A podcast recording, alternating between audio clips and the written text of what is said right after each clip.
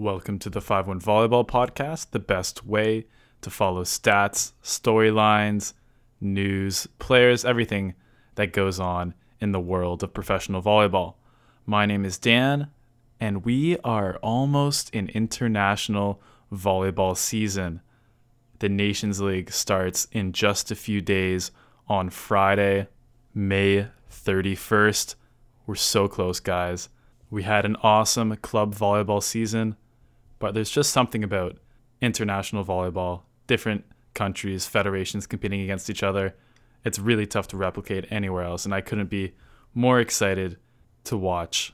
In this podcast, I'm going to do the first half of my Volleyball Nations League power rankings, as well as talk a little bit about the European Golden League and also some of the transfers that went on. Transfer season starting to slow down a bit a lot of our major moves have already happened, but teams still looking to fill out their rosters. Still a lot of good players left to be picked up.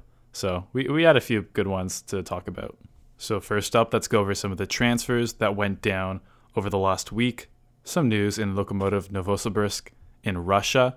Marko Ivovic, the Serbian outside hitter, had a pretty good season there. Scored 314 points, hit 48%. Nothing eye popping, but definitely solid enough. He's a very good player. He's re signed for another season, as well as Polish setter Fabian Drzyzga. So their foreign players are locked in for the next season. I don't know if the season they had was necessarily up to their expectations. They finished 16 and 10 on the season, but I don't think it was Ivovic and Drzyzga's fault. I think overall, as a team, they played below their talent level. Maybe you can shore up some of the Russian positions, but I think this is a good first step for them for improving themselves for next year. As well, they signed young, very young Russian setter Konstantin Abaev, who has been a big part of Russian's youth teams over the last few years. He spent a couple years abroad, most recently playing in the French league last year, playing for Poitiers, but he's making his way back to Russia. Maybe not ready to start yet on a Russian team, but I'm guessing Novosibirsk is hoping that he can develop under their tutelage into a very strong starting setter. Certainly has the potential to do that. Two pretty high profile players making their way to Shanghai in the Chinese League. Chinese League usually gets pretty good foreigners, pretty good paycheck, easy competition. Apparently, you're treated quite well. You know, it's not as competitive as playing in the European leagues, but for a lot of players, it makes sense for them to at least play one or two seasons in China. And this season, Tine Urnaut and Giulio Sabbi both playing in Shanghai. Two very high level players, still, in my opinion. Tine Urnaut, though, unexpectedly ends his time in Modena pretty early. Had a fantastic season two seasons ago, playing alongside Earvin N'Gapeth, but couldn't really continue that success this season. Found himself lost a little bit as the main offensive outside hitter. I'm sure he got a good offer in China, so I don't blame him for going there and I wouldn't be surprised if he makes his return to Italy for the playoffs because, as you know, China, the season ends, I believe, around March. So, oftentimes, players will finish their season there and then find a new club for the playoffs. Clement Sebule, Kevin Tillie, Giulio Sabbi, all players who did that this year. Speaking of Giulio Sabbi, he will also be playing in Shanghai. No stranger to the team. This will be the third time he's playing there again, they won the championship last year, so it's not a surprise that they're bringing him back. After the season in China ended last year, he joined Piacenza to help them win Series A2 in one of the most stacked Series A2 teams I've ever seen. Also had Alessandro Fei and Matteo Paris. So no Giulio Sabbi then. I thought it would would have been good in the Series A1 for Piacenza next year, but I guess either they're going to go with Alessandro Fei as their opposite or find a new player because Alessandro Fei will be turning 41, I believe, next year. So we'll see what they decide to do. David Sossenheimer, one of the outsides for second place in the Bundesliga, Friedrichshafen, one of Germany's many young prospects that look to have a bright future. But he is moving on from top German club Friedrichshafen and is moving to Bedzin in Poland, who got lucky this season. They should have been eliminated, but due to Szczecin folding, they were not relegated, even though they did have the worst record in the league. Sossenheimer will go in, hopefully do a better job as a foreign outside hitter than Jake Langlois, who did not have the best season there last year. Sossenheimer, very different player from Langlois, much more of a pass first defensive outside hitter, a little shorter, but still a good server, still a decent enough hitter. I'm surprised because the Germans generally don't play in the Plusliga too often. Usually, obviously, you'll see them in the Bundesliga, and then they'll go directly to the Italian Superliga.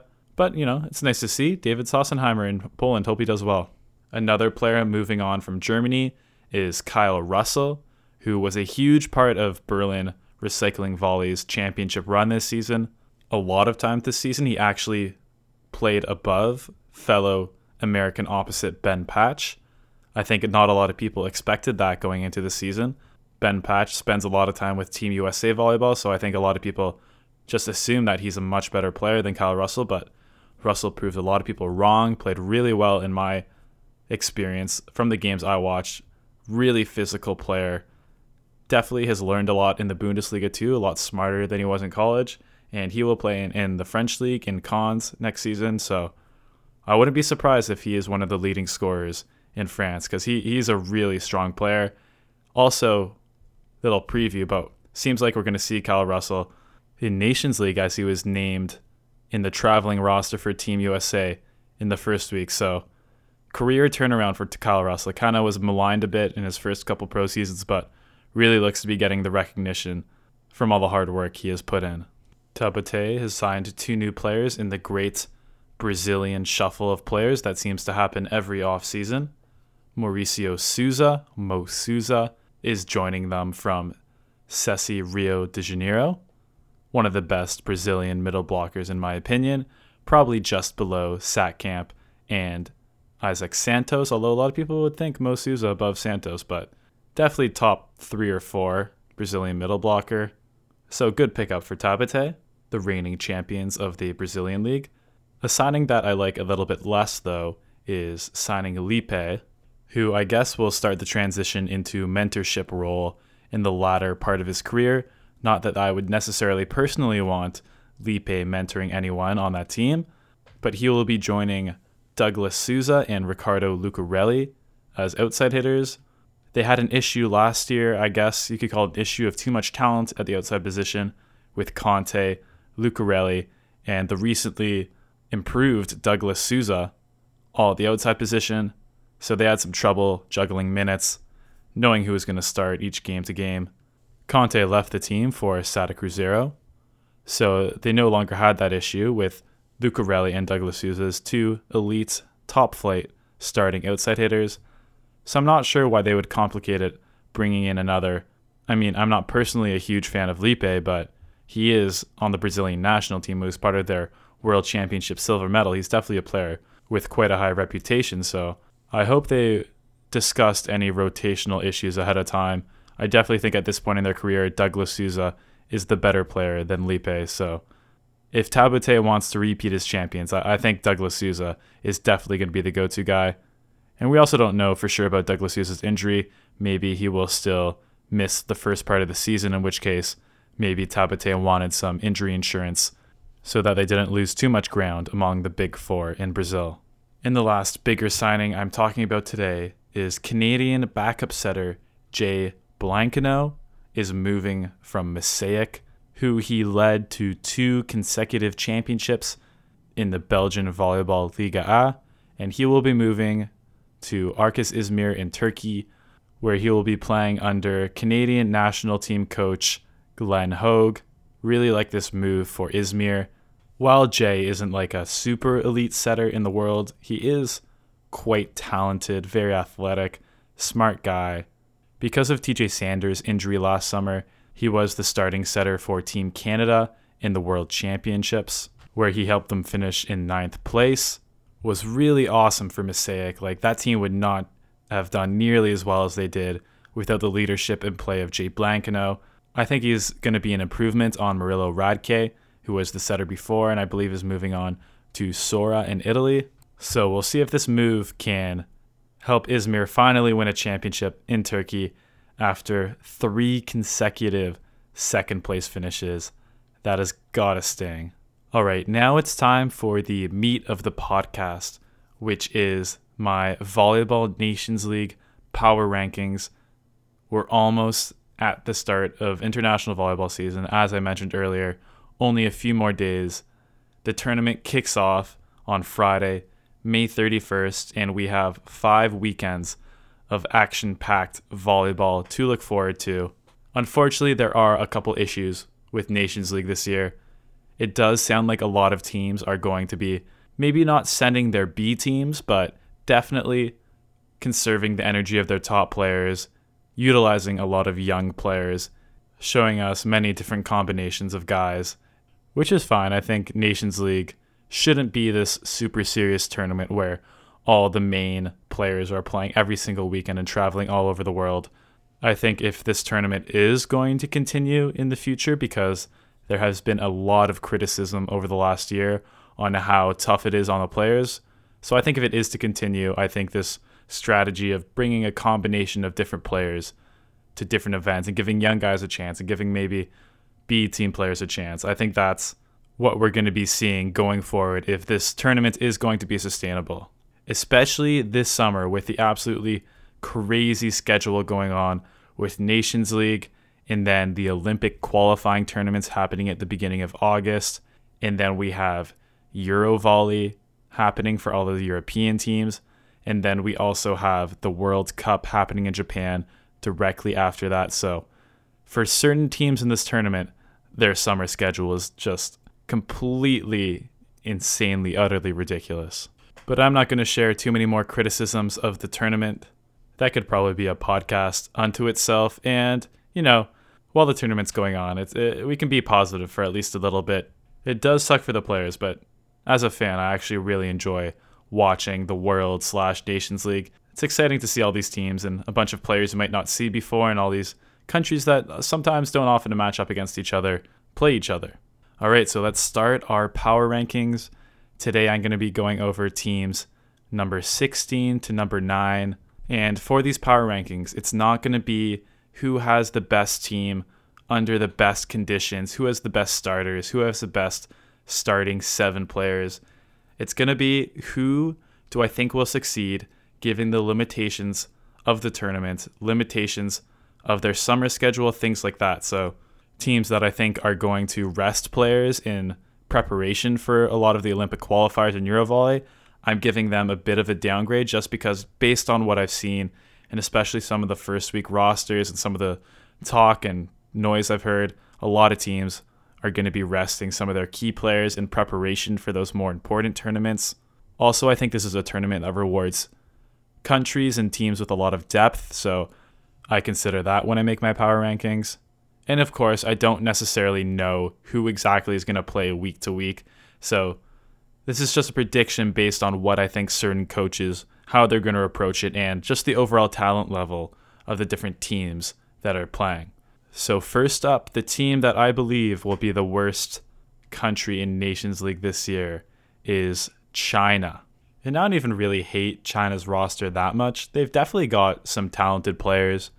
Zhang Xuan is like legit a top 15 opposite in the entire world. But like every tournament they play in, they're probably going to rely on him pretty much exclusively for their offense. Ji Daoshuai and Li Bin Liu are decent enough pairing on the outsides, but they really struggle once we start to get to even a moderately athletic block. The serving isn't there for this team, probably their biggest weakness. The blocking is generally not there, although they do have the occasional strong game, and also the return of Zhang Zhejia could be a big boost to them as he is almost definitely their best middle blocker. Definitely not out of the question that they finish higher than last place, and they are in danger of being removed from the Nations League as a designated core team. But their roster isn't that deep past the top five or six guys, and unless they run their best possible roster out every single week, I think they face a pretty good chance of finishing at the bottom of the standings. Which is a shame because their women's team is just unbelievably exciting to watch this summer. At number 15, I have the newcomers Portugal, who were the first team to qualify through the brand new Volleyball Challengers Cup, coming fourth place in the European Golden League, to qualify for the Cup, where they beat Cuba in the semifinals, and then in a pretty surprising victory, beat Czech Republic in the finals, who I think a lot of people thought were the better team in that Cup. But Portugal was clutch, got the win, and they are participating in Nations League, although I do have them as my last place challenger team. So, going by the extremely unfair rules of the Nations League, they would be relegated right after joining if they came in 15th place, even though China, under these predictions, would finish with a worse record than them. But they uh, definitely have a chance to finish better than 15th. They've got some real, legit talent on this team. The main ones being the two brothers, Marco and Alexander Ferreira. Alexander Ferreira was one of the biggest reasons why the Polish club Zawiercie did as well as they did this season, coming in fourth place. If you've been a fan of the podcast for a while, I talked about Zawiercie a lot because it was just such a great underdog story. A lot of players who've been overlooked in the past. One of my favorite coaches in Mark Lebedew. But anyway, Ferreira was a big part of that. Arguably their second best player after setter Michael Masny, and probably the best player on this Portuguese team as well. But his brother Marco, also a strong player. And then I have to give some credit to their setter, Miguel Tavares, as well. He was voted best setter in the French Liga A. Got great hands, really smart setting distribution.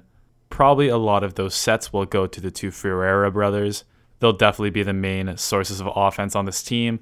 The middles could be a bit more limited, although I do like Miguel Tavares and his ability to find his middles. But I don't know if the blocking and the passing is really up to par with some of the other teams ahead of them. But this is a team that I could see sending a lot of their best players every week, considering it is their first time in Nations League. They have a lot of pressure on them not to come in last out of all the challenger teams. They don't play in the Olympic qualification tournament, so their next thing after this is Eurovolley. So potentially this team could surprise a lot of people, but they were already surprised to qualify for this tournament in the first place above teams like Slovenia, who would have qualified for sure, but they did not send their A or even B team, arguably, to EuroLeague last year. Belgium didn't really send their best players. The Netherlands didn't send their best players. And then, and after all that, it still took an upset win over the Czech Republic. And also, it took, luckily, not matching up with Estonia in the semifinals to make it to this point. At number 14, we have a fellow Commonwealth country on the other side of the world. That is Australia. The Volleyroos are kind of a tough team to rank because, let's be honest, not a lot of the guys on their roster you get to see much during club season. Two of the projected starters for the team, setter Harrison Peacock and middle Nehemiah Mote, didn't even play on a professional team last season, played in Australia's kind of national training center, the Center for Excellence, and a whole bunch of other guys on the roster played in leagues that I don't think I've ever watched before, like in Estonia and the Czech Republic. They also have the issue that three of their best players all play opposite. Thomas Edgar is back on the roster after a couple years removed from the Australian national team. Seven foot tall opposite, really fun to watch. Been absolutely dominating Japan in his club play the last couple seasons. I hope we get to see him during Nations League definitely not a guarantee because he has been off the Australian team for a little while now, but I would be super pumped to see him return. But that would also mean we get to see less of Paul Carroll, who had a really good season in Russia, and also Lincoln Williams, who, despite being the third opposite on Australia's roster, still an incredible player, devastating serve, really physical attacker. Despite the lack of success for his club team MKS Bedzin in Poland. He was one of the best scorers in the league and a really talented player. But unfortunately, they can only play one of those guys at a time, and the situation on the outside hitter position is not quite as rosy. We'll likely see a combination of Sam Walker, Jordan Richards, and Luke Smith. And despite them all being really fantastic athletes, really physical guys, jump high, hit hard, don't really have the ball skills that a lot of the other outsides in this tournament will have. Same goes in the middle. Really good athletes, really good height on this team. Most players above 200 centimeters or 6'7, but again, not really the technical ability that the development of uh, some other countries creates. They do have a couple of secret weapons up their sleeves, though. 23 year old Libero Luke Perry is ready to have another monstrous season once again. Even with the foreigner crunch in Polish team Resovia that he played for this season, he was always one of the guys out on the floor. Incredible passer. I guarantee you I'll have him on my Instagram highlights at least once, probably twice or more. And if anyone can make up for the lack of touch and ball skills from the wing players, it's someone like Luke Perry. Also, they have one of my favorite coaches in volleyball, Mark Lebedew. He runs a great blog at homeonthecourt.com. Check that out if you want to read some really fantastic English language volleyball stuff. Really good technical coach, really good motivator, has a ton of great coaching philosophies, and that helped him lead Zawiercie to their fourth place finish in the Plusliga against pretty much all the odds this season. Team number 13 might come as a surprise to a lot of you. If you haven't been following things closely, you might expect this team to be a lot higher. And that team is Italy. Now, Italy finished in fifth place at the World Championships that happened about eight months ago. So you may be wondering to yourself why I have them at 13. And that is because they are the first team in here that I'm going to refer to as my gauntlet teams. These are teams that have to do the Nations League, the Olympic qualifiers in August, Eurovolley in September, and then also for Italy, they have to participate in the World Cup as well. Absolutely insane schedule for them. And as a result, some key players not participating in Nations League. Those include Osmani Juantorena, Ivan Zaitsev, Filippo Lanza, and I guess Luca Vettori counts. I'm not sure he would participate anyway, but especially Juantorena and Zaitsev, absolutely essential players for Italy, generate the majority of the offense for the Azzurri when they are playing. Two of the best players at their position in the world. Not having them is a huge disadvantage, to say the least. We don't even have Filippo Lanza, although a lot of Italian fans might suggest that that is a good thing. However, they do have Oleg Antonov, great, solid player. Don't really see him as the number one offensive option on a team, though, which we, he would be for Italy in the Nations League. And their second outside position is a gigantic question mark.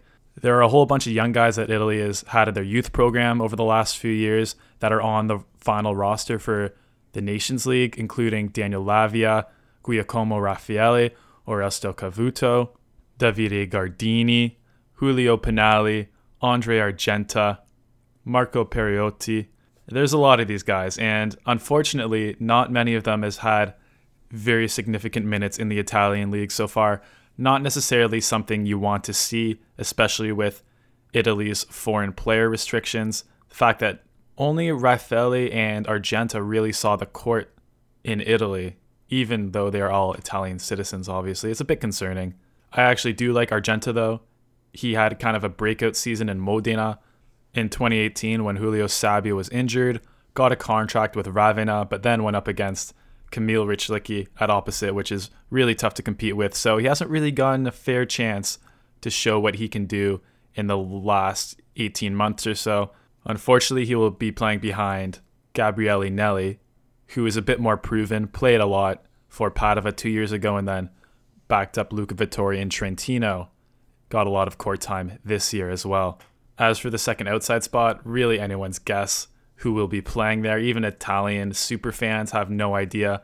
Out of all the players I've seen play, I think I like Giulio Pinali the most, but he is more of a true opposite, not the best passer, and I think that'll be his natural position, so I don't know how likely that is. Oreste Cavuto did play some playoff minutes for Trentino this year, looked pretty decent. Giacomo Raffaele was a starter in Ravenna this year, so he was the only player here to really play a full season as a starter. But he also had one of the worst seasons as an outside hitter in the entire league. Barely hit above 40% in kill percentage this season. Not the best look. He is a younger guy, but by the time you're 23, 24, it's not like you're a super fresh young guy yet. You should be able to play at a high level. Italy will be fine at every other position. Simone Giannelli might not play every week, but Riccardo Sbertoli and Luca Spirito, I'm sure, will do a fine job as his backups. Liberos are fine. Balaso, Nicolo Pesaresi, two very talented guys. The middles actually have a lot of the uh, regular Italian national team guys playing this year, including Simone Anzani, Daniele Mazzone. Davide Candellaro, and youngsters Alberto Polo, Roberto Russo, and Fabio Ricci. I think Italy's best possible roster could actually be a final six team potentially, but unless Oleg Antonov plays every single round, they're going to be outmatched on the outsides in almost every game they play in, which is a really tough position to win from. And it doesn't really seem like Italy is going to be putting that much stock into the Nations League, considering they are protected. They won't be threatened with relegation like they were in the 2017 World League, where they finished in last place. And lucky for them, the format changed right after that to Nations League, where they are a protected core team. So no threat of relegation this year, thanks FIVB. But they will certainly be a dangerous team once again when Zaitsev and Juantorena come back for the Olympic qualifiers. Number 12, I have a team that also has a very busy summer, and that is Bulgaria. Again, participating in Nations League, the Olympic qualifiers, and Eurovolley. And for those of you who are like, oh, Eurovolley is just a continental championship, why, are, why is it such a big event? Well, think about all the amazing teams in Europe. Not even just in Nations League, but like Belgium, Slovenia, Finland, Belarus, Ukraine, Czech Republic. There's a lot of good European teams that don't even get to participate in the Nations League, where Eurovolley is like their main competition that they get to compete in, only happens every two years. The qualification process, very intense, took place pretty much all year. I know because I had to cover most of the games for the CV, and these guys are just very passionate about it by far the toughest continental tournament, and the championship trophy is probably the most important one after the World Championship and Olympics. But Bulgaria's interesting team, new coach coming in this year, Prandi Silvano. It's an interesting roster, kind of a mix between older guys and younger guys. Their top talent is still very elite. Guys like Tsvetan Sokolov, Viktor Yosifov, Nikolay Nikolov, Valentin Bratoev. Theodor Salparov. I'm not sure how many of those guys will show up week to week. Tsvetan Sokolov, obviously their best player, will miss at least the first couple weeks because he just finished his Champions League run with Lube Civitanova, and because Bulgaria relies on him so much for their of system offense, and they don't really have anyone to replace him, at least right now. I think this team lives and dies by Sokolov, and given his injury history, the tough schedule that Bulgaria has the rest of the summer, I'd be pretty surprised if he plays more than one, maybe two rounds. I guess maybe if Bulgaria is looking like they could be relegated because they are a challenger team, he may be motivated to come back and play a bit more, but I think Bulgaria has bigger fish to fry this summer. However, they do have some other good pieces. Even though they're missing their starting middles, they probably have some of the best backup middles out of any national team. Gotsev, Krasimir Georgiev, and Alex Grozdanov are all more than capable guys who can fill the gap while Yosifov and Nikolov are resting. Georgi Seganov, I think, is just about ready to take the reins from Bratoev. The Penchev brothers, Nico and Rozalin, both had fantastic club seasons in Poland and Argentina, respectively, I'm also really looking forward to the younger guy, Martin Atanasov. Played for Chaumont this season. I think I've talked about him on the podcast before. Hyper athletic guy. He's big too. He's about six seven, but must have like a 40 inch vertical. One of the coolest athletes to watch in volleyball. Really gets way, way high above the net. A little raw still in terms of his technical ability.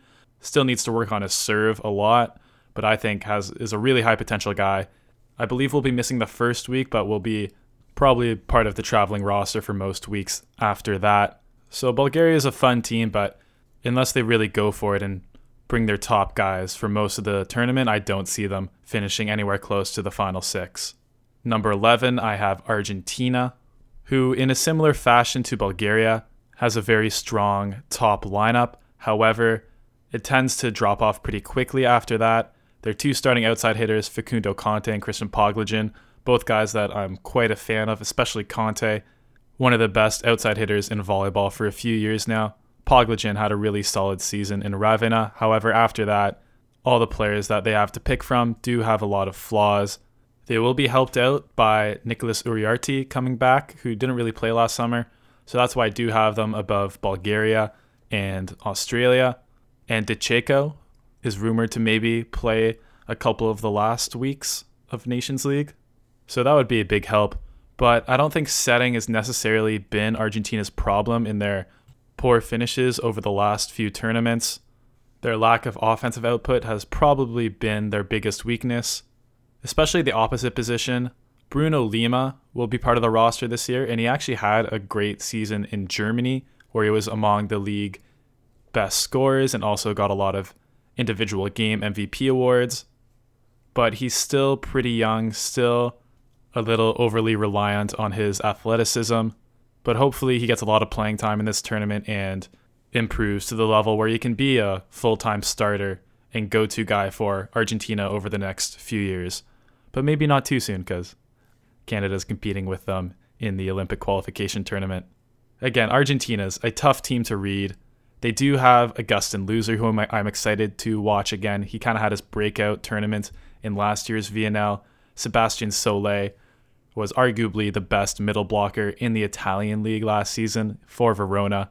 So, like Bulgaria, if they do send really good rosters every week, they definitely have a good chance to finish a lot higher than this prediction, but I'm guessing it doesn't quite work out that way in Argentina. Another team, they don't care about Nations League. They have bigger goals to aspire to. Don't have Eurovolley to contend with like Bulgaria, but still the Olympic qualification tournament is a big thing on their schedule, and they also have the World Cup. At number 10, I have Germany, who is a team I like. They're definitely one of the teams I'm looking forward to watching the most. They've had an awesome youth development program over the last few years, spearheaded by Vital Heynen, and then followed up by Andrea Giani, who is their current coach. Lots of young guys to be excited about. Moritz Reichert started for Berlin this year, supplanting Adam White, who is a much older and experienced outside hitter. Moritz Karlitzek really stood out on Frankfurt this season. Definitely their best player, along with Lucas Van Berkel. Tobias Krick was a breakout player in last year's Nations League, and I think Anton Brehme could do a similar thing this year. Linus Weber has been handpicked by Andrea Giani to join him in Milano next season. Julian Zenger is looking like a great libero for the future, and that's not even everyone. While it might seem like a bit early to move on from a team that came in second place in the 2017 European Championships with Jörg Grozer, Lukas Kampa, Denis Kaliberda, Marcus Bohm, those guys were all definitely getting up there in age and maybe had a few more years of high level competition playing together. But we know Grozer does not want to play with the national team too much anymore, given his older age. And without him, I don't know if that team has what it takes to compete at a high level. So I think it's a wise decision to kind of move aside, give the younger guys a chance. I think we'll still see a lot of Kampa this summer. At least I hope we do, because he's still a fantastic player. Had an incredible season in Jastrzębski Maybe we'll see some Bohm. Maybe we'll see a bit of Kaliberda. But I'm definitely most excited for those young guys, which may result in them placing lower than I have them predicted at number 10, but Germany definitely a team that is on the upswing in the volleyball world. Now, the last team that I'm going to be previewing today, because I'm going to do the next eight on another podcast a little bit closer to Nations League, but team number nine is Japan. Maybe a little high on Japan. Maybe I'm just overestimating them because they are just such a fantastically entertaining team to watch. They give up a lot of height to pretty much all their opponents, but run a very precise, lightning fast offense. And despite their smaller size, they jump really well and hit the heck out of the ball. I know a lot of people are looking forward to seeing Yuji Nishida again next year. Definitely the breakout star of Volleyball Nations League 2018, competing at only 18 years old last year, was one of the leading scorers of the entire league, and also as a 6 1 opposite hitter. So, a combination of traits that is pretty much unheard of in volleyball. He followed that up with a great club season too for the uh, JTEKT Stings in the Japanese V League. As being the youngest player to come out of high school and play in the league, he was the third leading scorer in the entire league, above a lot of pretty prominent names like Mikhail Kubiak, Antoine Rouzier, Nikola Georgiev, and Jason DeRocco. He's not the only Japanese opposite I'm excited for because the legend Shimizu is back in Japanese volleyball. I think the last time we saw him was in the 2015 Olympic qualification tournament, but he is on the roster for this Nations League. Not sure if he'll play, but I really hope he does. Really fun, physical player to watch. Kind of laid the foundation for a player like Nishida. So hopefully he gets in at least a bit during the tournament. Also, of course, the outside pairing of Yuki Ishikawa and Masahiro Yanagida. Actually, a super talented duo in pretty much all aspects of volleyball. Really good servers, really good attackers, especially Ishikawa always manages to have an extremely high attack efficiency, even when he's playing for teams like Siena and Latina in the Italian league. Yanagida was playing in Poland this year, had a good season there. Lubin, not the best team, but certainly I don't think that was Masahiro Yanagida's fault. Another player I'm excited for, a fellow Japanese player that played in Poland last season, Taichiro Koga, who is one of the best liberos in the league. Incredible hustle on that guy. Probably one of the shortest volleyball players that still plays. I think he's about five five, but he makes up for it with really quick speed. He's an excellent setter. Probably actually would be a setter if he was a little bit taller. And he was one of the main reasons, like Alex Ferreira on Portugal and Mark Lebedew, the coach of Australia, for Zawiercie's really good finish, fourth place in the Plusliga this year. I think you guys know how special it is, considering I think that's the third time this podcast that I've mentioned that team. But maybe I'm overhyping Japan. They definitely have their issues with size. Sometimes they get stuck in rotations if they aren't able to run their first tempo offense. So there's definitely potential Japan could finish closer to 16th place than 8th place, but I really like what this team has going for it. I think, given the age of most of their players, I think they're improving rather than declining. Really looking forward to watching them in this year's Nations League. So that was part one of my power rankings. Glad I split it into two parts because it gave me a bit more time to talk in more detail about each team. The Nations League might throw a few people off this year because it's unlikely you'll see the stars playing every week, week to week. But I think this is better for the tournament in the long run if it is to continue being a tournament. I think it's a great chance for people to see younger players, still developing players, you know, players that not necessarily always playing on the most elite clubs, give them a chance to shine, play in front of a lot of fans in a bunch of different countries. I think that's the best case scenario for the tournament. Really looking forward to it. Hope you guys like the podcast and have a good week.